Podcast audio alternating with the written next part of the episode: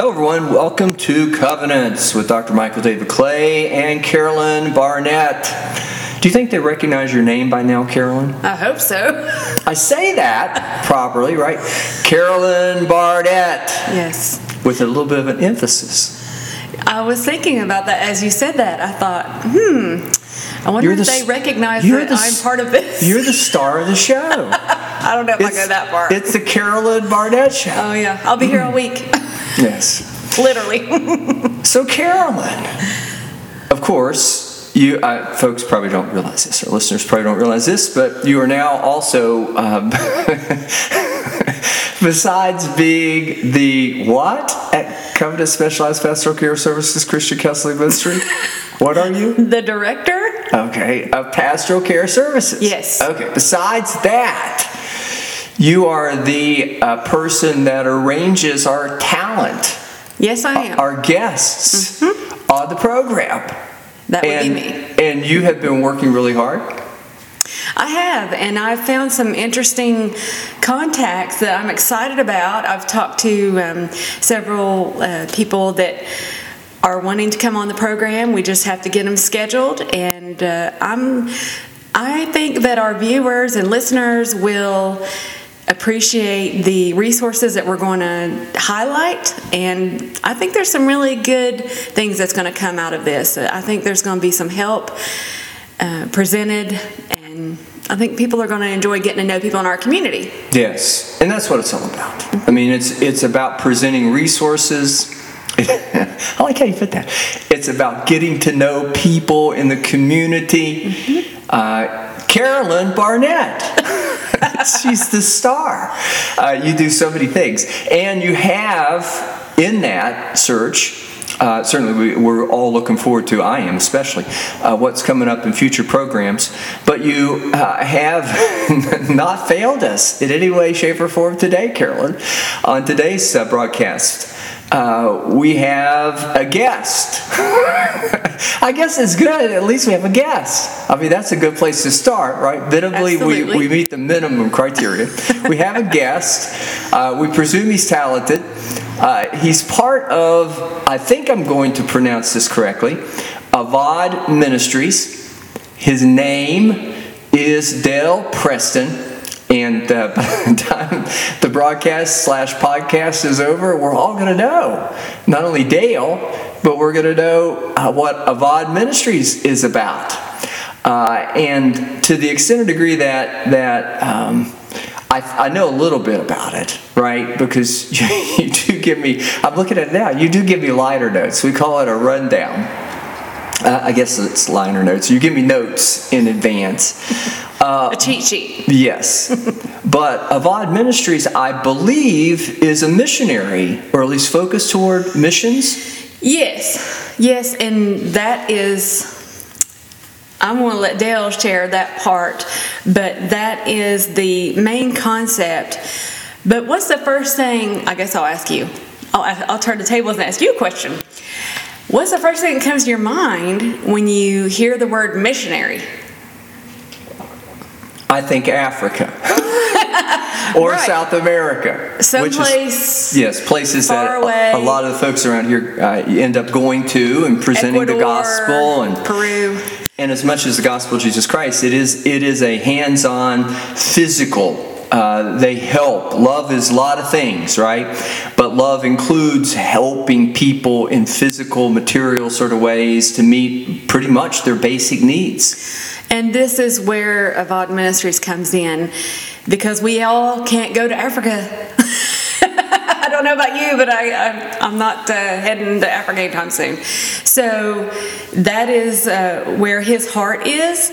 And so I feel like that in this day and time when the church has been through a lot and had a lot of commentary on where their efforts are being put, and I had someone tell me yesterday, oh boy, and he said, this young man, and we're friends with this young man, and I know he didn't mean any harm, but he said, well, I know you guys are religious and all, and I said, oh no, don't say that, because that is not the image that we are trying to portray. We are trying to portray Christ and the love that he showed others, right? They will know you are mine for the love that you show each other.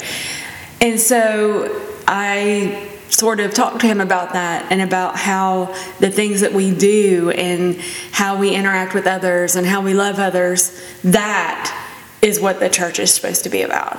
And so it was kind of an interesting conversation. I was able to talk to him about that.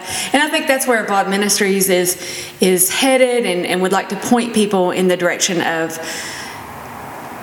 love in action. Well, I have contemplated, as I'm inclined to do.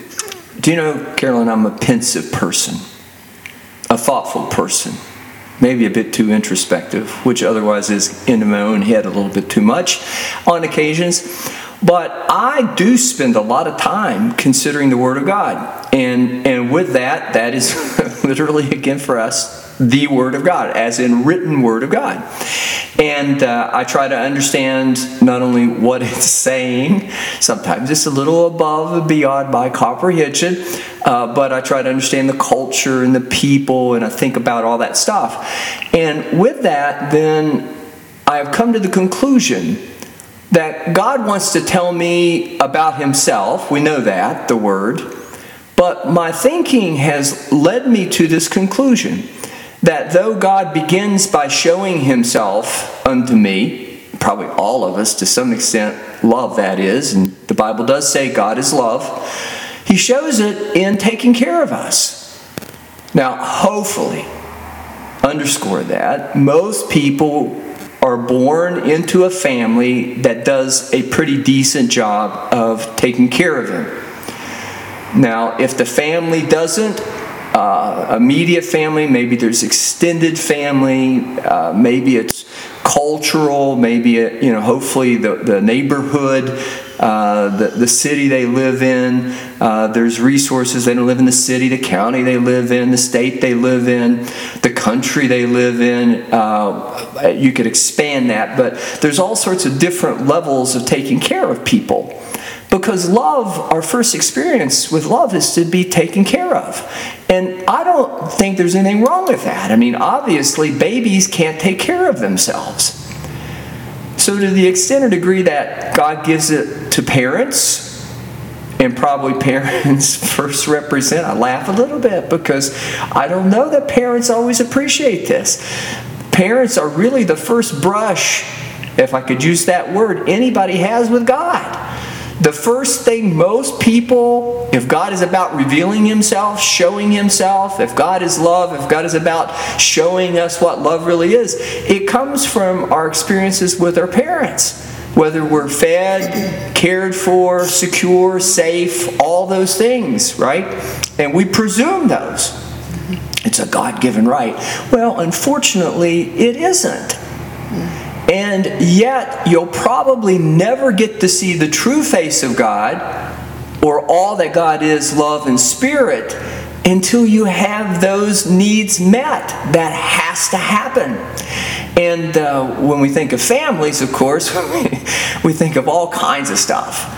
We have all these support systems in the United States. We have school, educational, we have Department of Health and Human Resources, which I'm laughing again because some people would not think them to be all that great, but they do a good job, right? Right now, the inclination, I think, for most of us is to sometimes be a little bit perturbed with government and government agencies because they're big and they're bureaucratic, and obviously some are not so good. But most people who get into that line of work are caring, and certainly the intention to take something from all of us so that those that don't have could have couldn't be any more biblical.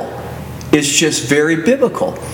But you have to meet those physical needs. And so for me, as I've thought about it, as I've even read in the Bible, the Old Testament particularly, God is about taking care of like a parent would his kids. And that would be in physical dimension. That would be giving them like the instructions, the rules. This is what you want to do. This is what you want to be when you grow up. It's like the perfect, and that's why I probably call him a father. God the Father. Or why the Word speaks him as a father. But that's important love. And if you don't get that, then you're probably not only at a disadvantage, but if you don't live in the United States, if you don't have the support systems of the church and education and the social systems like Human Health and Resources, Department of Health and Human Resources, and many others, including, I presume, Avodah, you run a great risk of really never learning about God, because all your experiences in life are about hurt and pain. Nobody's there. Nobody takes care of the need. Nobody addresses. You might survive, but what's the cost of that survival? And then if you add not only to that neglect, elements of abuse, because those situations tend to produce a lot of anger and frustration. And again, depending on your family and where they're at, that could be like multiple layers. But all of a sudden what we've discovered is or at least identified where the human condition can be without God, without love. And it starts with taking care of one another materially and physically. If we don't do that, most people will not make that great, I guess, existential sort of leap or jump to understanding God in a spiritual dimension. Well, and as you were speaking, I couldn't help but think, and I'm glad you brought up that visual of the leap, because coming from that bare, naked kind of background where there's no support, no help, no love, and then we, as followers of Christ, come in and say, you know, God loves you. And He wants to be there for you. He wants to support you. He wants to help you. How many times have I heard, and this is the difficult conversation, where was God at when I needed Him? And that's a valid question, because they were hurting. They were in need. And so there begins the conversation, and like I said, I've had to have that difficult conversation with more than one person. So I feel like it's even more important for, as we say, Christians, followers of Jesus, to not only just say God loves you, but to literally be that love and to try to meet those needs in the name of Christ.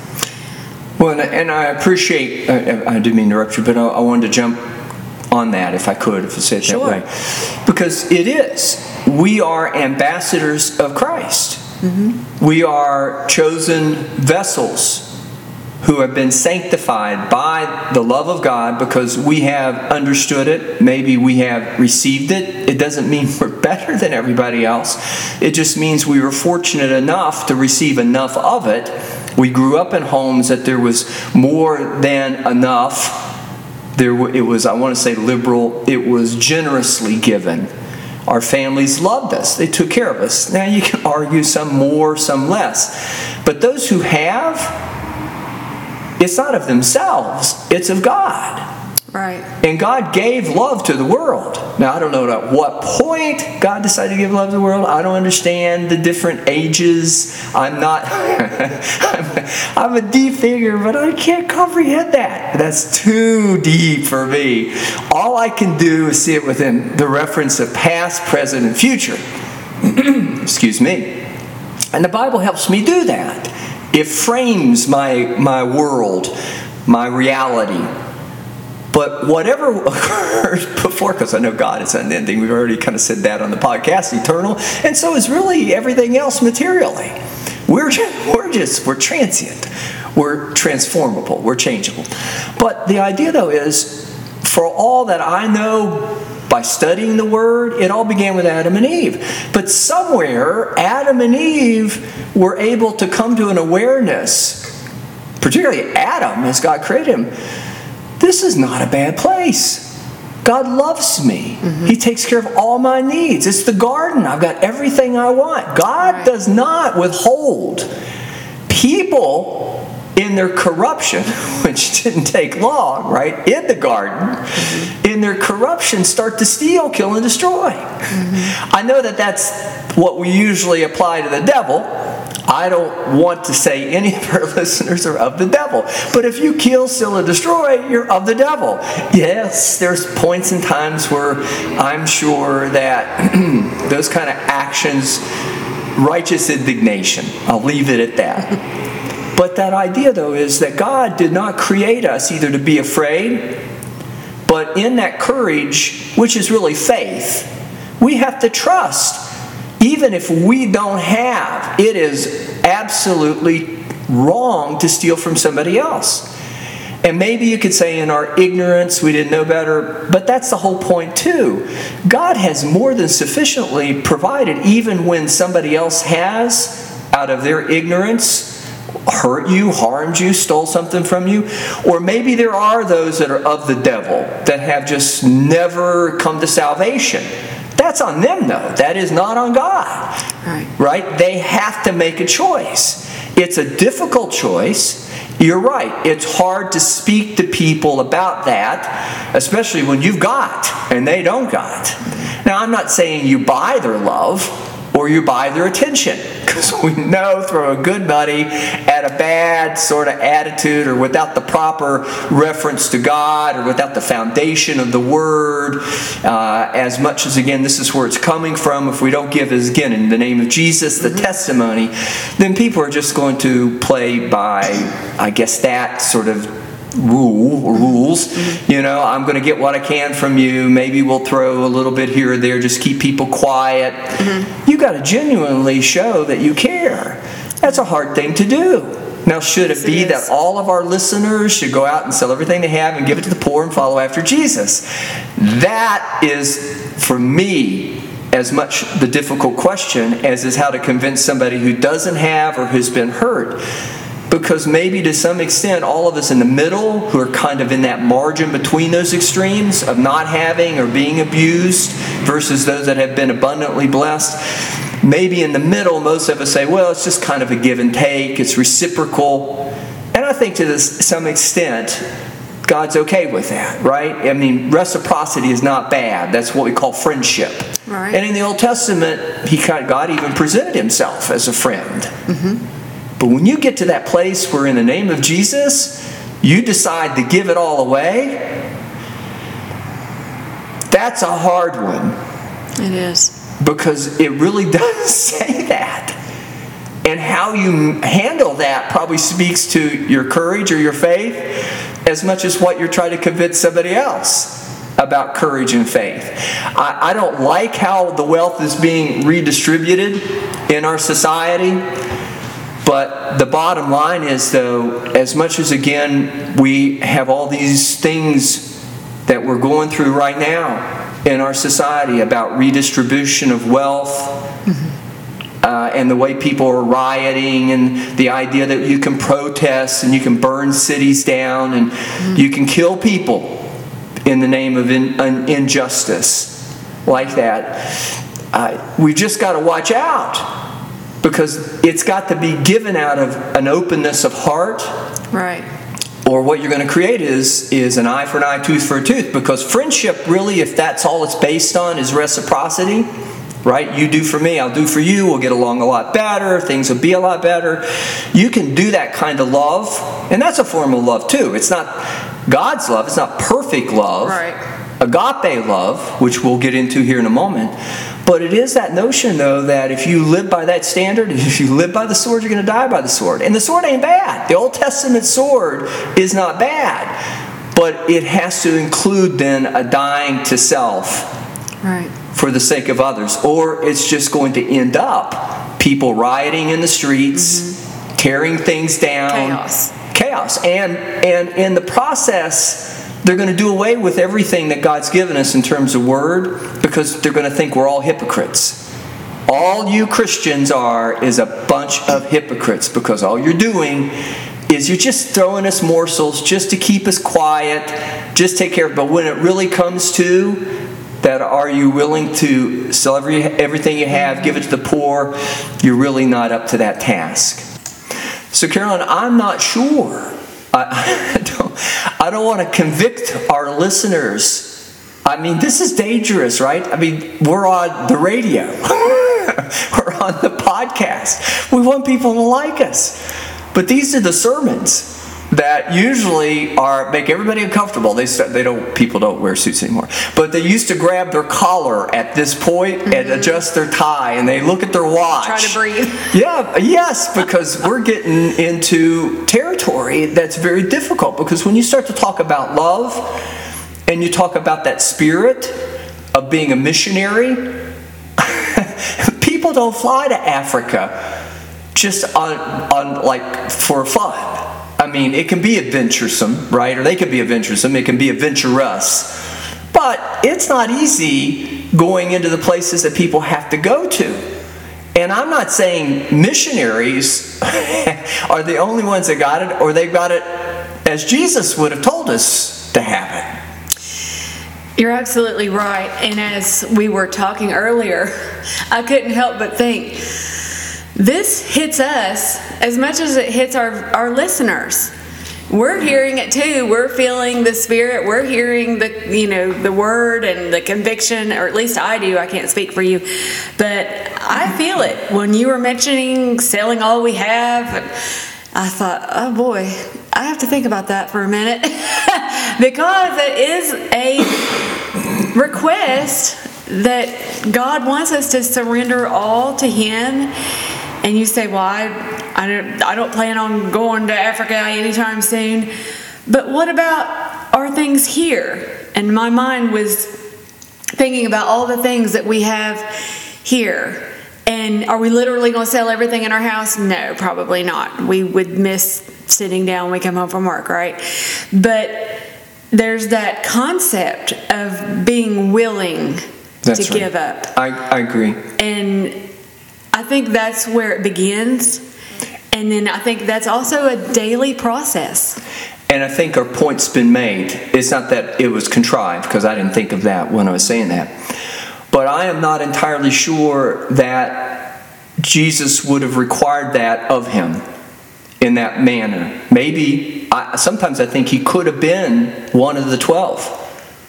Now think about that. Think about that for a moment. That's interesting. But certainly we're not. Mm-hmm. We're not one of the 12. We're not in that time or season, in the sense that Jesus was there. He is with us now, and we are part of his disciples, or one of his disciples. But my point would not be necessarily so much about our calling or our purpose in that way of being a disciple of Christ, as much as the need at the time for that person, that rich young ruler, could have been a little different. But I would say this, he never required that of other disciples, which would be otherwise to the extent or degree that they would have had to have given everything in that same sort of manner or way. A lot of them continued to have a pretty normal life even with, although the end of that, for all of them, certainly it came back around to really their calling. And I don't want to take anything from the disciples. They did follow after Jesus in that way, but I'm not sure, again, that was for all. But what I do want to say is this, though. I think that at least you have to, one, be willing, right, to consider doing that. Right. And that's the point. We all felt convicted. Is our heart in the right place? And then the second thing is, we're not talking about everybody going to Africa. We're not talking about anybody getting on a jet plane. Right. There's needs in our immediate community that needs to be addressed. And I think that's where you were going. And yes, I would be sure it would be better. And see, it comes back to that. I mean, how can you can't take anything away from what Jesus said. I could try to lessen it and soften it a bit, but you can't. Right. And I don't know that he's going to really require that of me and you in that same manner of way. I'm not saying you should foolishly go out and just throw your money away. But I am saying this. You have to work out your salvation with fear and trembling. Because if you don't respect the true cost of love And that is all in these spiritual sort of ways. I mean, you could talk spiritual things. But it's like, go to somebody and say, you know, I love you. But if you say that you love them and you don't feed them, right. Do you? Exactly. Do you? And Peter learned that the hard way. Do you love me? Jesus asked 3 times. Mm-hmm. Feed my sheep. Which is just an affirmation. It doesn't come without a cost. Well, it's not like a cost, like a bad thing. It's not like punishment. Right. But if somebody doesn't choose to be what God has called us to be in that loving sort of way materially, if we're not at least willing to take care of the needs and the ones that we're immediately exposed to right in front of us, what are we? I mean, it's nice to go preaching things. It's nice to go saying things. But what are we? I'm glad you said that about the need in front of us and presenting that. Because as I was contemplating the rich young ruler, you know, are we all called to sell everything we have? Probably not. But I believe he knew, as he does all of us, knew his heart. What was it that was going to speak to him? So maybe possessions was his thing. So that's very personalized. He's a very personal God. He personalizes it to everyone. So when I think about what is he asking me, it may be a different question, but it's the same thing. He's asking me to be willing to love in spite of some, whatever my perceived block is. Well, fear. That's the way the flesh works. Right. It's fear. It's fear that, well, if I give it all away. But that looks different for everybody, because some people are afraid to go to those low-income apartments and, you know, what if there's drug deals going on? You know, what if I get shot? I know I have one son that is kind of scared of downtown Huntington because he's afraid something's going to happen to him every time he comes. I said, this is not, you know, gangland or whatever. But there's a fear there that whatever your fear is, so that could look different. But he asked the question to the rich young ruler, which I think we have to ask ourselves and then confront what that is. Well, and that gets back to that pensive thing, thoughtful thing, considerate thing. Because I think these are really, again, soul-searching deep. Yes. I mean, dividing asunder, piercing to the dividing asunder of soul and spirit, joy and marrow. The Holy Spirit's going to flesh that out. Right. But I think bottom line, if I might say it this way, and getting back to that notion of how do you convince somebody that there is a God when all they've known is abuse or abandonment or neglect. What it really comes down to, though, is a person has to understand inside of themselves that we're all afraid. We're all afraid of abandonment. We're all afraid of never having enough. Now, some of us are neurotic. Do you know what neurosis is? I know. Freud, for what he's worth, and I'm bivocational. I do the pastoral, but also do the professional. So I kind of call that bivocational. But they kind of merge in some ways. Right. But I do lead always with the Christian, even in professional context.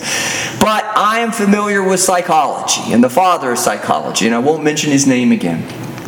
But the idea, though, is neuroses is when everything that shows itself as sickness is all to your own creation. And it comes out of fear. You're neurotic. You're afraid. You're scared. Some people overcompensate. They hoard.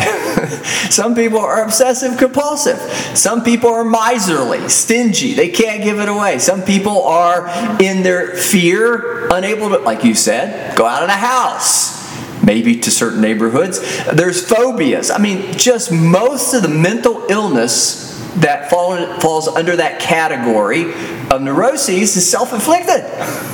It does come from, I think, a universal fear inside of ourselves of death. Right? And dying, and that's why the Word says that Jesus came so that we might have life and life more abundant, to overcome death. Because God knew in creating us that we had this in our flesh. Maybe it's part of our iniquity in the flesh. Survival. Mm-hmm. You know, it's the survival. It's the stuff that feeds or fuels primary drives to eat, sleep, take. I mean, all that stuff we're talking about that at that basic missionary work level, mm-hmm. people need that. Mm-hmm. But in the end, most of the stuff that gets us when it comes to mental disorders or behavioral health issues are self-inflicted. Now, there's some people who are psychotic, which that was the other category, which because of some biochemical problem, some brain problem on a biochemical level, people are deluded. Mm-hmm. And again, you could argue that some of that might be somewhat self-inflicted through neglect or use of drugs, or there's all kinds of things like that. That not for today's program. Right. But this idea, though, is we're all afraid. Mm-hmm. But that's really why we're also having this conversation, is that you can't let your fear dictate your choices or decisions.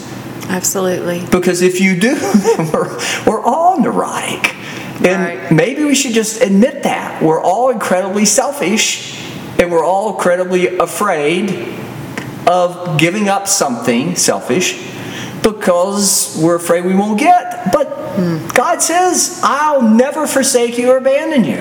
Right. Don't worry about these things, Jesus says. God will take care. He feeds the animals, the birds. Mm-hmm. He will take care of you.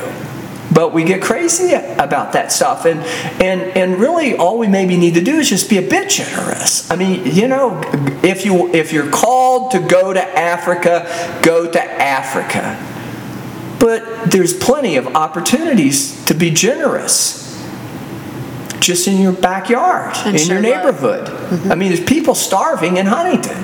Right. That's where we're at, Huntington, West Virginia. There's people starving in the United States. It should not be. But now, I don't know that, again, getting back to rioting and all that stuff is going to accomplish that. But I guess gets that idea of then turning the other cheek. When you've abused people or you get to that certain point, that cheek turning is somewhere along the line. You can't fight fire with fire, as they say. Or if you live by that sword, you're going to, again, die by that sword. Mm-hmm. Absolutely. And that's the thing. I've heard it said that if you don't want to be a missionary, then you should support a missionary. Okay, well, that sounds to me like when you say that, it sort of leans toward maybe like financially. Well, I'll send money for those people to go to Africa. Bless their hearts. I want them to be able to go. And that's good. That's great. I loved it when people donated for us to go to Nicaragua. However, I think there's a more practical term that God intended for that statement. And I feel like that we can support through doing those very things, caring about people, showing love, handing out food, for Pete's sake, to the people here in front of us. When you said that immediate need in front of us, that really struck me because there are so many needs around us. Have we gotten desensitized? Do we not see it as much anymore? Or do we not want to see it? And I think that is, again... Those are questions I ask myself. It's like when Jesus was preaching to him, the disciples said, you were doing really well till you started talking about the giving it away and dying to right? people, or giving to people and to the extent of dying, giving yourself up to that extent. And pointing out that they weren't. That they were being hypocritical. They were talking about all this great stuff, but they really weren't willing to do it. And they were like us. And Peter asked Jesus, Jesus asked Peter, what's disturbing you? And he told him. And Jesus said, well, then why are you still with me? And Peter says, because you're the one that has the words of life. Mm. And there's a way that seems right unto us, but it leads only unto death. Right. But really, isn't that also about missionary work? Because that's probably where you'd want to end up. Is if you're going to tell them about Jesus, if you're going to do this in the name of Jesus, but you're not willing to help, then you're just, pontificating. You're just exactly throwing words out there. You're just trying to sell people on some idea or notion to make you feel good. And I am sure that one thing the rich young ruler was, he was not a hypocrite. Thank God he was not a hypocrite. Because I think that's even more dangerous than the rich young ruler, walking away. Because he was at least honest enough to admit and was open enough to conviction. And we don't know what happened to him. He may have turned around. Who knows who he was? could have come back around and redeemed himself in some manner or fashion as a result of that encounter with Jesus. It seemed like it might be the right thing. I don't know that, though. But he didn't give some big response and tried to justify or like the Pharisees and Sadducees, or defend himself. Yes, which were or lie, just come right out and be a liar. Wow. Whitewashed sepulchers. Yeah. So today's episode is convicting. So there's a lot of ways to look at that, and I could try to offer you a little bit of an easy way out, but depending on who you are, and you were saying that a moment ago, and what you're afraid of, at least be willing to admit that if you really are going to be a disciple of Christ, you have to be willing to give it all away. You have to be willing to have that level of faith and dimension. But I don't know where it gets manifested any more greatly or greater than certainly in missionary work. But I think as much as we're going to speak to, again, Dale today with Avodah Ministries, Dale Preston, I just want to remind our listeners, they're missionaries. They can be evangelists. They can be apostles. I know there's the church sometimes makes distinction of this is what you are and that's what. You could be all things in Christ who strengthens you depending on the need. Absolutely. That's presented to you. But just don't go around preaching. Don't go around saying without a willingness to do. Mm-hmm. Or what little bit of conviction you might have felt in the broadcast thus far, or at least for the broadcast thus far, lest it come home and roost in some way that you would harden your heart because you don't want to deal with this stuff. Mm-hmm. You would become somewhat in denial. Somebody would come along and hurt you, or you'd remember the person that hurt you and say, well, I don't have to do that because it really isn't that way. And before you know it, you've become very bitter. Mm-hmm. You've become cynical, pessimistic, negative. You've hardened your heart. You've fallen in the pit. And that's a dangerous place to be. That's self-inflicted too.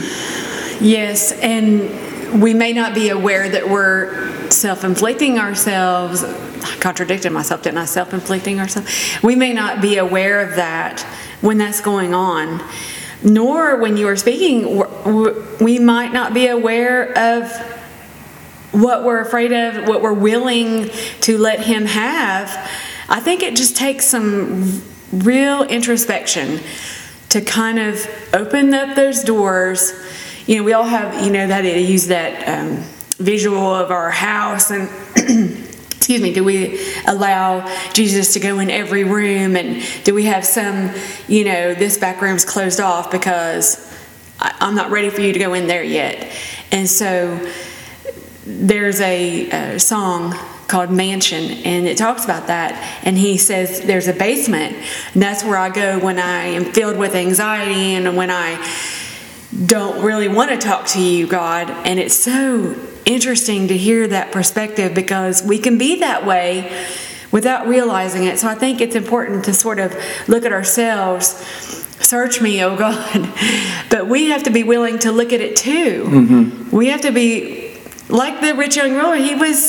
We don't know what happened after that, but at least we knew where he stood, that he turned around and walked away, and it wasn't, like you said, it wasn't a hypocrite. Well, I bet it made him a better ruler. I hope it did. It might not have. It could harden his heart more. But I hope it turned him into, and if anyone out there in our listening audience that knows or has a theory as to who that was, please send. Let us know. That would be good. Send us what you know or what you think. Your theory. Yes. As long as it's not a conspiracy theory, we're okay in today's world. We are going to kind of take a break here, but before we do, I want to remind our listeners, not only are they listening to Covenants with Dr. Michael David Clay and Carolyn Barnett, but that Dale Preston is going to be our guest today. And he's going to continue this discussion.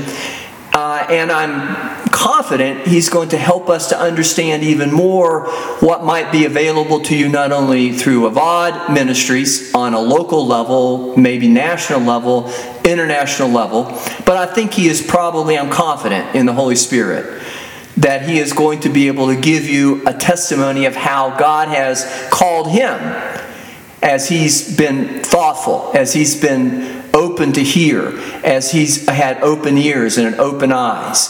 He's been able to see the need, and he knows God has called him and pressed him into service. And maybe he can come up with a better answer, Carolyn, as to how to deal with this thing called conviction. Good luck with that.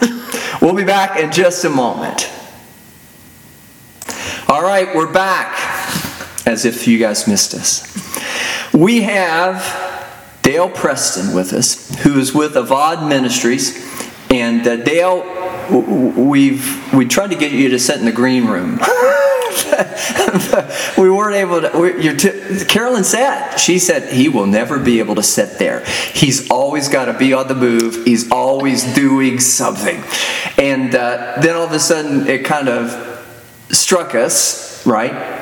Well, that's probably why he's into Avodah Ministries. And we chatted a bit before you, the segment, before you've come into the studio to do the segment, about just missionary work in general. Mm-hmm. And though I don't know much about Avodah, and we'll certainly give you a chance to tell me as well as our listeners, but I do know a bit about missionary work, and I know that there's always a degree of energy, vision, and you maybe won't say it this way, but I will, a bit of sacrifice that goes along with being a missionary. So why don't you tell our listeners a little bit about you and Avodah Ministries? Well, again, my name's Dale Preston. I've lived in this area my entire life. A couple years ago, I went on a mission trip down to Nicaragua, and it really struck into my heart. For most of my life, I've had this calling that I'm going to go into ministry, and I never really was sure what it was going to be. So I go down there, and I have a great time, and automatically, as most people probably who go on mission trips think, oh, I'm called to go to the mission field in third world country and live there, and that's what I wanted to do. I have 7 kids, and I can't just uproot my family and move them to third world country without some kind of backlash from the family, from grandparents. Yeah, repercussions. So I've just kind of been working in the church, teaching Sunday schools, Christian soccer leagues, just things around. The past few months, I was teaching on Wednesday nights and was doing kind of a deep study in the Old Testament. And every week, I would end up back in Genesis 1. And Genesis 1 is probably one of the richest chapters in the entire Scripture that people just kind of read over and say, yeah, that's what it's about. But I like to dig into certain words and things that just grab my attention. And one of the things that was commanded of Adam was to work the land. And when you start studying ancient Hebrew and you start thinking in the terms of how did the ancient Hebrews think of a word, or what did it mean to them, it starts to take on different aspects. And when I look up the word work, the Hebrew word for work is avad. And avad, to an ancient Hebrew, would have meant to work, to worship, mm-hmm. and to serve. Yes. So you're getting this entire picture of what really the meaning of life is, and it's to worship God through service to others. And that's just kind of the idea that we've ran with Avodah Ministries. You know, like I said, for years I thought I was going to be called to go overseas. But when you start looking around our community, there's plenty of places to worship God by serving others. So that was kind of the idea we ran with. We started going to just underprivileged areas, mm-hmm. Where kids don't have much. Because the book of James tells us true religion is to look after the widows and the orphans. And a lot of children, unfortunately, in our area are basically orphans. And they're being raised by grandparents who really don't want to be a part of that anymore. They've done their time, they're tired, and the kids get kind of pushed to the side.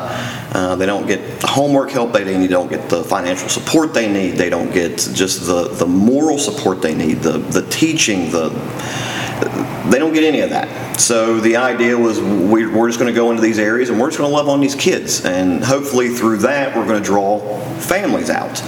And whether that's, give them a hot dog or helping them with a math problem. Just anything to show that we care, that we're going to be there for them, that we want to serve them through our work. Basically, we want to avodah. We want to worship. So, if you allow me to be a bit of, I hate to even say devil's advocate, but maybe just more of an annoyance. But Dale, most people are a bit cynical in the world today, right? And so I'm going to say this in a bit of a smart-like way, but I think it'll make the point. So, what's in it for you? What's your end game? Well, it's not about me. Go ahead. It's not about anything that I want. Yes. It's me trying to line up with the Spirit to be what God intended us to be. And like I said, it has nothing to do with me. It's all about glorifying the Father. At first, when I was asked to do this, I didn't want to do it. I didn't want my name thrown out there. I don't want Dale Preston to be Avodah Ministries. The idea was to go into many different churches, kind of give this idea, and to bring people out of the churches. For years we've sat in churches and we love the messages, we love praise and worship, and we pat ourselves on the back and say, we went to church on Sunday and it was a good message. And we pat the pastor on the back and say, thanks for the good word, and then we walk out unchanged. And the idea of this is when you start to serve others through faith in Christ, it changes you. So it's not just we're going to sit and listen to a lesson and hope that something sinks in. Mm-hmm. It's we're going to go out and do. We're going to actually be the hands and feet. Jesus, the very first thing he is recorded to say is repent. The kingdom of God is at hand. And when we hear this word repent, we automatically begin to think, change our ways, don't be sinful. Listen to the gospel, which is Jesus was born, died, and resurrected. And unfortunately, this is wrong. It's false. That's not what that meant. The word repent simply means change your mind. When he said the kingdom of God is at hand, what he was saying is, hey, look, it's here. You can have the peace. You can have the love and the joy. You can have all those promises right now, if you're just willing to line yourself up with the Spirit. And that's really the idea. Is my end game for me is to glorify the Father. And again, as much we would be disappointed if you didn't. As much as you mentioned Jesus, the end game is Jesus. But it's not to proselytize. It certainly doesn't sound as if it's to be a particular church member or denominational member. It's certainly not to be anyone that just goes to church or their entire identity is wrapped up in the Sunday morning service. Right. Or belonging to a church. Right. Or a denomination. It is really, as with Jesus, putting yourself in that position of worship. Yes. And true worship is that. Is to work. Mm-hmm. I was thinking about that too, James. Faith without work, not works, but work is dead. And the idea though is, and I don't know that I came to. I confessed to Carolyn before this segment that I'm a pensive person, so I think about a lot of stuff. But I don't know that I ever really understood the references you gave to work and worship. But I knew all along that working was not evil. Right. It was who I worked for. Right. And yes. Unto what end, or what yes. my end game was. And it sounds like then for you and Avodah Ministries, it is that great privilege and pleasure, joy, to be able to minister to others. And maybe that is what Adam discovered with Eve, was that, hey, we need to help one another. Look, there's all kinds of stuff that's going to kill us, but we need to do everything we can to enjoy or to comfort along the way, to be there for one another along the way. And it does not have to be work is evil. It can be that work is actually the greatest expression of love, or at least in a material dimension, because it's true worship. Yes. Yeah. And when you look in Isaiah, you'll find a scripture that talks about how lovely the feet that brings the gospel. Yes. And as he's running off the mountain towards the city of Jerusalem, he is actually saying there is a king in Israel. There is a king in Jerusalem. And again, I'm big into my word studies, and when you look at the word Jerusalem, it really just means city of peace. So in the city of peace, there is a king. And we want to spend our life waiting to go to heaven, to experience this kingdom. And what Scripture really tells us is the kingdom is here, the kingdom is now, and Christ is our king. And that's who we're to be working to. You know, and we go out here and we have our regular jobs and we pay our taxes. We render under Caesar what is Caesar's. But what do we really do with our life? Who are we really serving? Who are we really letting rule in our society? And the idea with Avodah is that we're going out and we're trying to promote the kingdom. We're trying to promote this idea of Christ is our king. And through service to others, we are worshiping Him, who is, as you said, the end game. Yes, I appreciate you allowing me to say it that way. And you handled that really, really well. Because I want our listeners to know the beauty, I think, of the program is none of this is a setup. None of it's scripted. All of it is just genuine and spontaneous, and I believe Holy Spirit led. But I trusted you enough, and you were, as with credibility, well enough in the Spirit, established, convicted, convinced of what you believe. Your faith was there to be able to do a beautiful job of explaining what that really is. Because there's going to be folks out there who's going to say, because of the world we live in, well, you're just after something. No. Well, yes. Well, yes. But I am after the lost. I am after the hurting. I am after the broken. Yes. Those are the people I want to be around. Jesus says, you know, the weak and the broken in spirit are what's going to inherit the kingdom. Yes. I want to be in the kingdom. Those are the people's feet I want to wash. Mm-hmm. Those are the people I want to be around. Jesus didn't hang around the preachers of the churches. He didn't hang around the big politicians. He didn't hang around the mainstream society. He hung around the broken, the hurting. Those were the people he called. And so those are the people that I want to go to. If we're going to say we're Christians, which is to be Christ-like, we should be doing what he did, which is going to those broken, the hurting, the meek, the people who need to see that love. They need to understand that joy and peace. He says he left it with us. He didn't say you have to earn it. We already have it. Mm-hmm. We've just got to realize it and experience in ourselves. Well, I got Carolyn. Carolyn didn't have anything to do with this. I got Carolyn into a bit of a jam in the intro, the initial segment of today's program, just talking about the rich young ruler and the idea of conviction. And we did a pretty good job of convicting, did we not? Or at least allowing the Holy Spirit to bring that dimension out. Yes.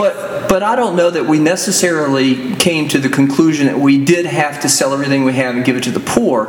But I do think that the motive would be otherwise to serve God and to do that in the best way that He's equipped us to. And maybe we're all called to be disciples like the 12 were. I even tried to soft sell that a bit and say, well, we probably aren't all. But, you know, it's a personal conviction. But I do think probably, and I'll go back to the sacrifice, Dale, I know that you do this, again, joyfully as unto the Lord. And with that, there is no real true loss for you because you can't outgive God, right, is what I've always heard and believe and read in Scripture. But I am sure that to step out in faith and to do that in that manner, there's always a bit of temptation from the devil or a bit of sort of, well, you know, what if you do this and you give it all away? I mean, and nobody will be there for you. And maybe it's not you so much. But I'm thinking about our listeners because at some point here, and maybe we're moving there very quickly, I would want to convict them, not in a condemning sort of way, but in a, okay, we'll take that then, and what do you do with it? I want you to step out, our listeners, and help. That is the challenge, and the idea is we're actually going to be going into several different churches. This is not really a denominational church ministry. When we set it all up, it was an idea of, it was the church. The church body itself, that we're going into the buildings and we're pulling the church out to do the work that the church was called to do. And that's the beauty of it, is a lot of people don't have $1,500, $2,000 to go on these mission trips to a third world country and really get to experience poverty and hurt. When you look around our area, there's plenty of that here. We don't have to go. And you don't have to block out a week, block out a bunch of money to go somewhere. And originally that was kind of an idea that we had was, well, why don't we go into churches and promote missions, build missions, and then we take people on these mission trips. And then it got to the idea of, you know, well, for $15.99, you can have an experience with Jesus. And it just didn't, it sat wrong with me. Yeah. And so with Avodah, we set up times and days, and we go to these places, and if you're able to come, you're able to come. If you have a couple extra hours and want to give a hot dog out, give a hot dog out. And that's another thing, is a lot of people say, well, I'm not qualified to do these things. I'm not qualified to talk about God. And sometimes you don't have to. Sometimes you just have to be there.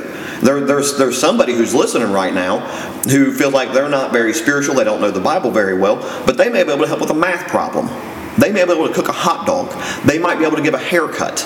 There's so many ways that we can serve that just show people this is who Christians are supposed to be. This is what we're called to do. So in that idea, we started saying, you know, you don't have to block out that time. You don't have to block out that money.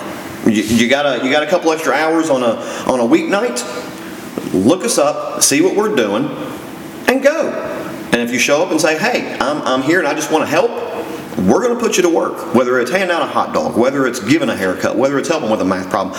Last event we had a principal from a local school come down, and he just did a story time with kids. Mm-hmm. Just something to hang out with them and let them know, hey, you're not alone here. You're not just being pushed to the side and shuffled around from government program to government program and not really getting anything. Department of Health and Human Resources, Carolyn. Exactly. Yeah, right. Well, and I think that, again, if I might punctuate it, it's just exempling Christ. And what better testimony you can tell people about Jesus?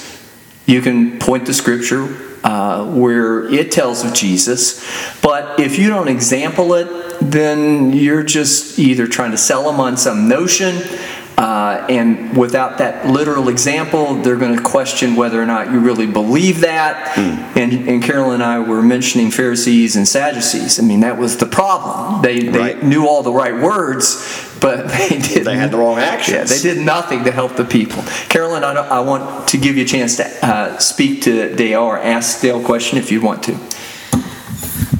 Well, I was thinking as you were talking about how the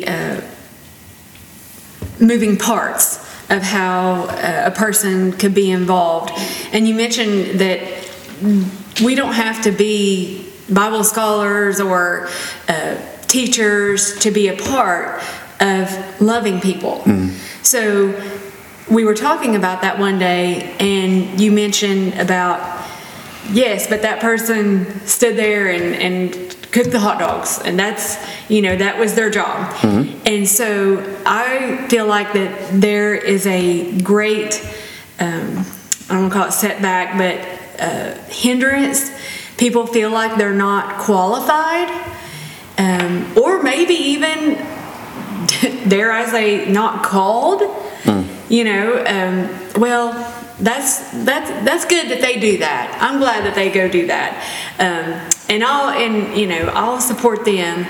But how do you explain to someone that this is that there is a place for everyone there, that it's not just for the super Christians or the people that's been saved since they were 5, but say the new believer.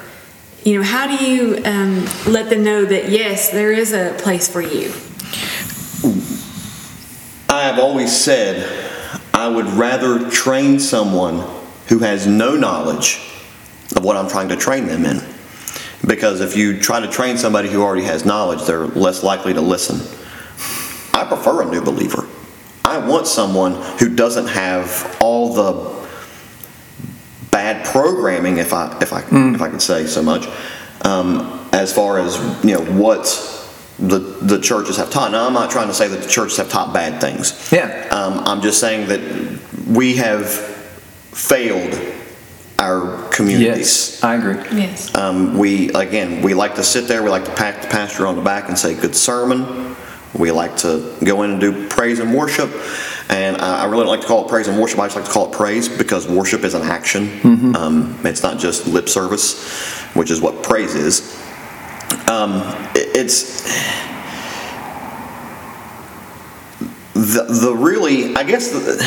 really kind of put the end game into more of a perspective.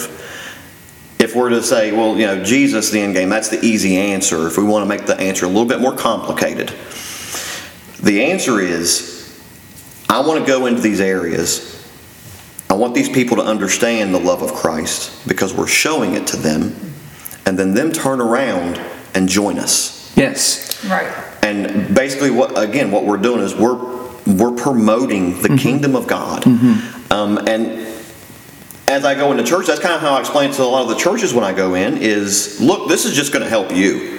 Because when I go into these areas, I'm not going in saying you need to go to this church or this church or this church. I'm going in and saying, you know, God loves you. We love you. We want to help you. We want to be there for you. We want to show you the joy, the peace, the kindness, the gentleness, the faithfulness.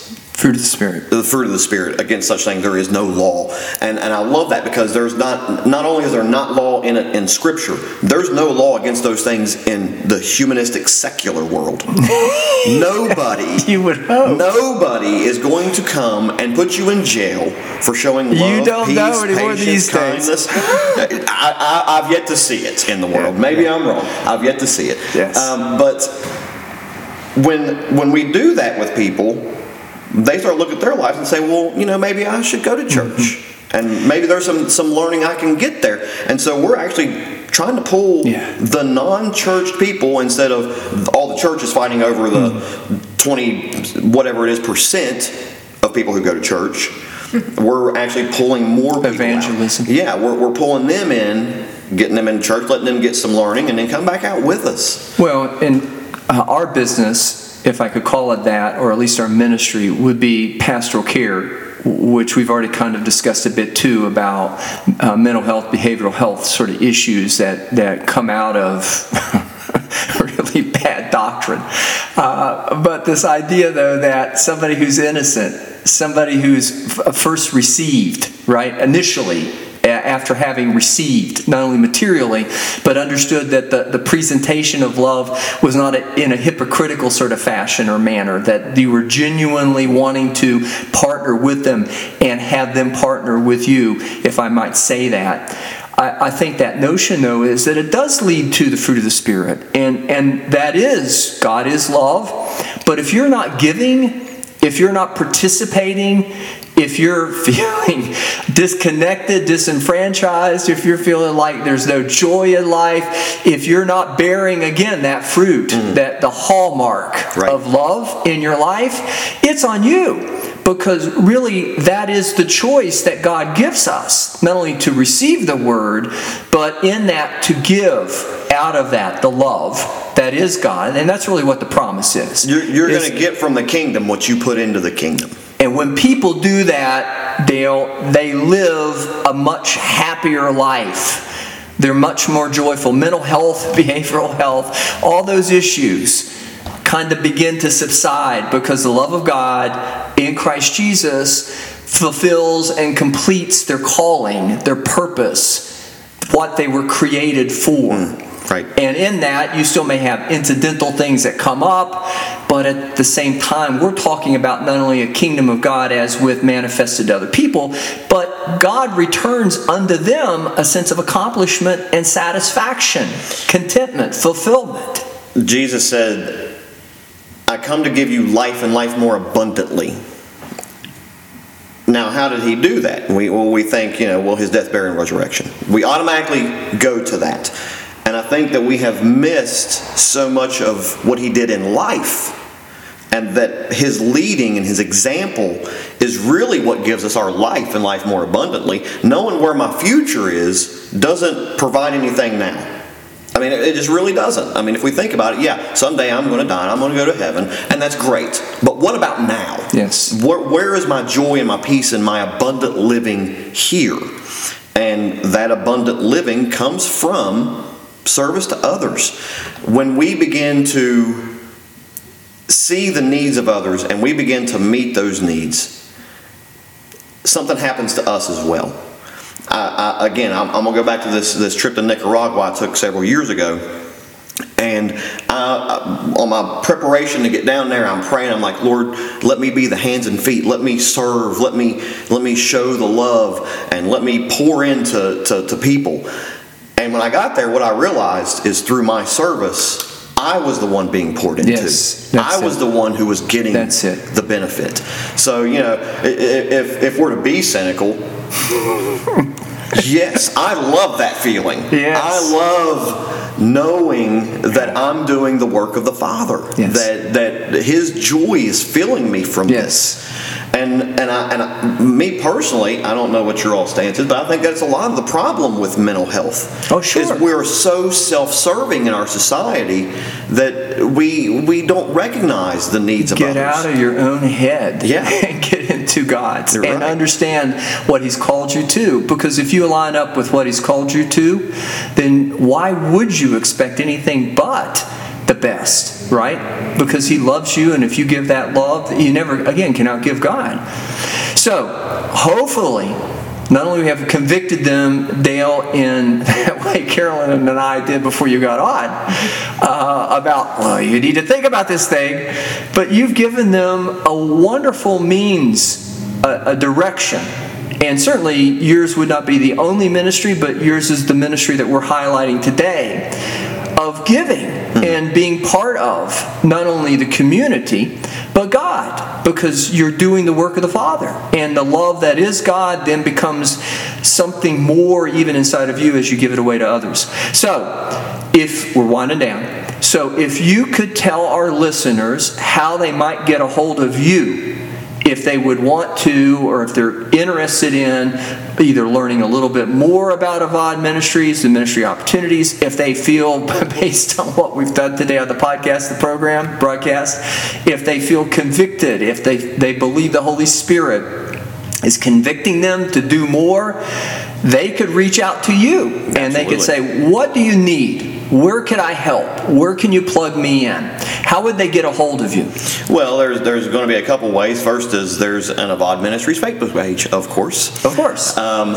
So you can get on Avodah Ministries on Facebook, and you can take a look at it. Again, this whole thing has just started up the past few months, so we're still trying to get some traction, get our feet under us. If you wanted to email me, I am dpreston4209@gmail.com. You can email me. I check that pretty regularly. And again, there's so many different ways to serve that it's almost too easy. You can come and actually do something. If you don't want to come and actually do something, we take money and we just turn it around and just give it to the people who need it. Mm-hmm. If you want to get a hold of us. Would you spell Avodah Ministries? AVAD. Alpha Victor Alpha Delta Ministries.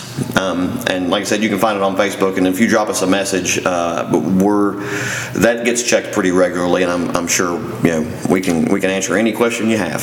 So again, Mr. Dale Preston with Avodah Ministries. I want to encourage our listeners. I laugh when I think about it. We vet all of our guests. You know, the primary way of vetting that, though, is we just know that they're Christian. And how do we know that? We don't judge people. We listen to people. We listen to their testimony. We listen to the sincerity, the genuineness of their heart. We listen not only with our ears, but with our hearts, and we know where we can certainly bear witness to the presence of the Holy Spirit. So, we vetted you. And if our listeners would like to get a hold of you, I hope that they take advantage of certainly the Facebook. They can check you out, find out what's going on, but also the email. We're going to take a break.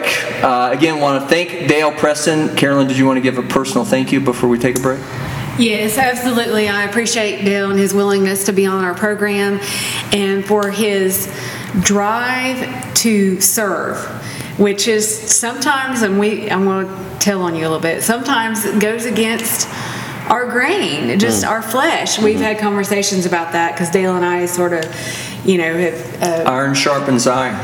Exactly. And so when we're being really honest and really real, sometimes it's not always easy to do these things he's talking about. Mm-hmm. But that's where he feels called and led. And so I'm just grateful to you and your service and for what you're doing in our communities to love on the lost and the people. Thank you. All right, we're going to take another break, and then we will be back. You're listening to Covenants with Dr. Michael David Clay and Carolyn Barnett. All right, we are back. And Carolyn, finally, I met somebody who thinks more than I do and would do the word studies and be able to really put all those kind of concepts together in the way that our guest has, Dale Preston. So what do you make of all that? Wow. Well, we mentioned being convicted earlier, but I am encouraged, but I feel a sense of excitement because, one, there's a place for everybody in Avodah and in this notion, this idea of serving through worship.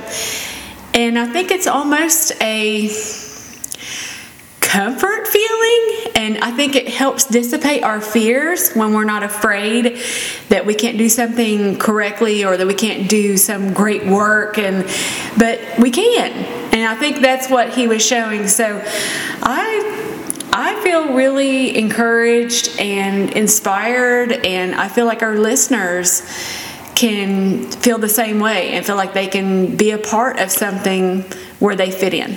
So, I'm not sure if that's what you're looking for. No. You just be sincere and genuine.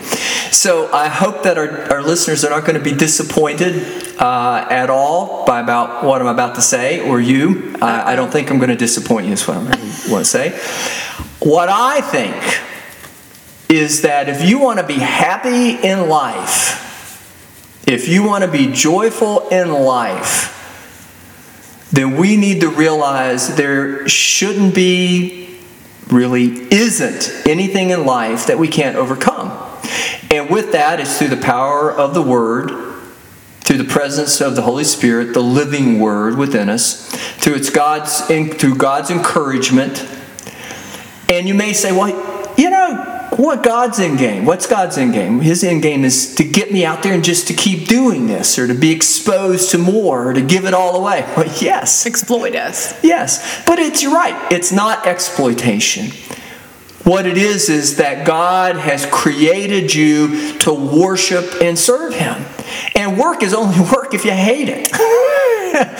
It's all worship if you enjoy it. And there's nothing, again, that you could do, that you could give, that God would not replenish. And that is really the Word. He will fill you back up with everything that you would give away. But there is, in the flesh, a material dimension, the psychology of it, the carnal spirit, the carnality of it.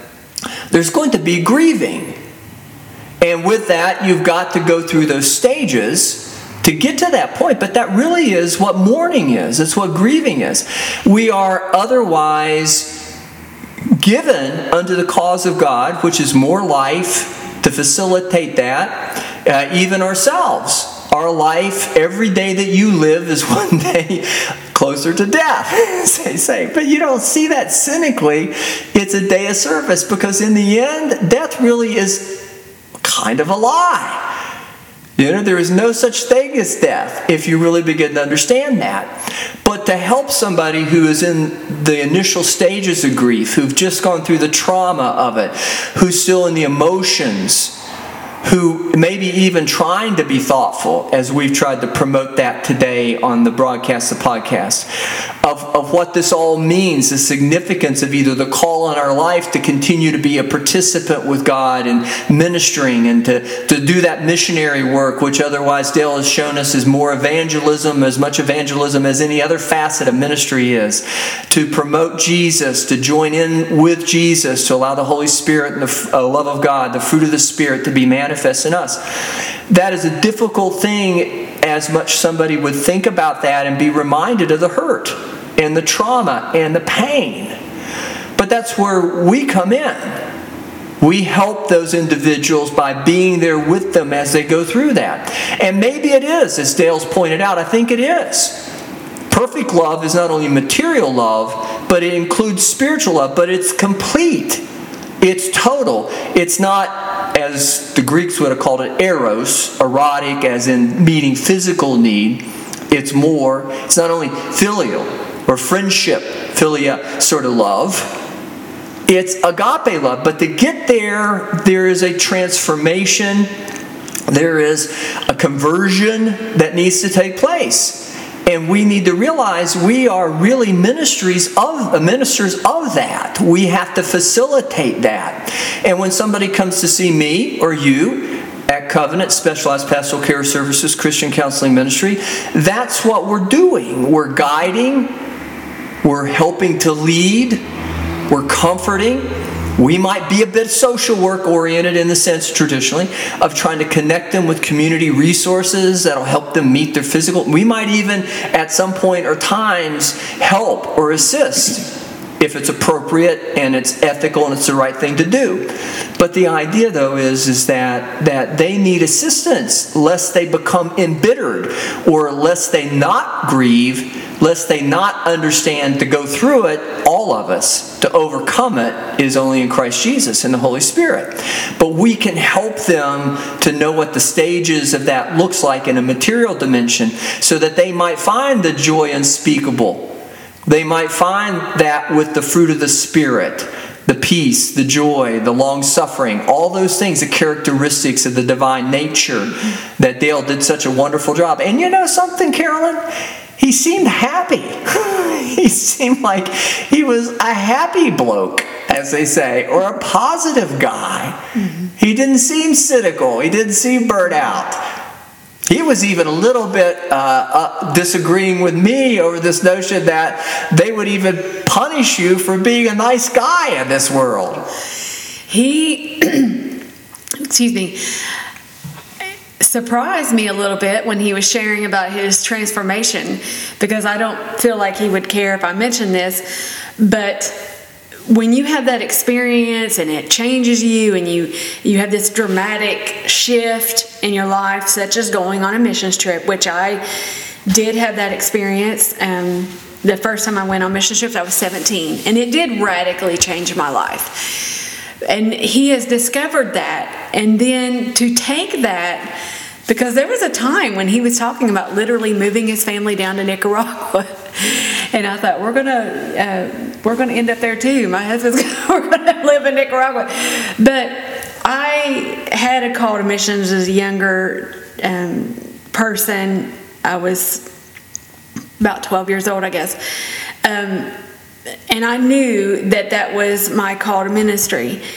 And I too had to have this revelation, this change that. We don't have to get on a plane and go to Africa, as we said earlier. We don't have to go to Nicaragua. And I think that he has found that resting place, that joy and peace, in where he's supposed to be. Because he had that dramatic change and wanted to serve and had this calling to ministry. But it wasn't settled.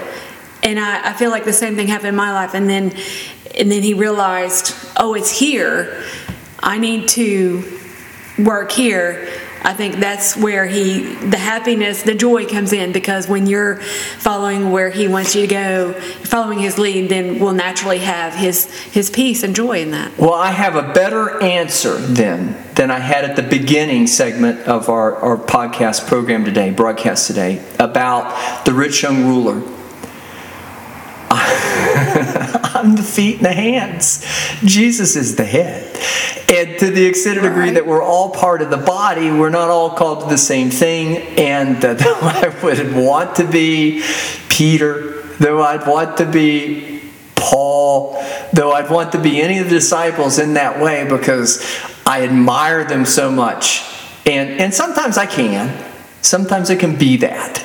But maybe my calling isn't to be that. Maybe it is to be the hands. Maybe it is to be the feet. Maybe it's to do what we're doing right now, Carolyn. Exactly. I kind of feel bad for you that you're stuck with us. I had covenants. I kind of feel bad for you that you can't be in Nicaragua all the time or on some mission field. I kind of feel bad for you that you're not going to be beheaded for professing Jesus. Who knows, though, the way the world comes. But if the call the world's going... but if the call should be on your life, I know in the moment that you're in, the one thing I am confident in is that God has got not only your attention as far as your head to the need, but He's instilled in you His heart. And I know whatever the calling is, you will be willing to go. It may take a bit of prayer, probably takes some fasting, probably takes some thoughtfulness. But I am sure, just as with Dale and our listeners, I want our listeners to know this, that it's not just for someone else. Yes. It's for you.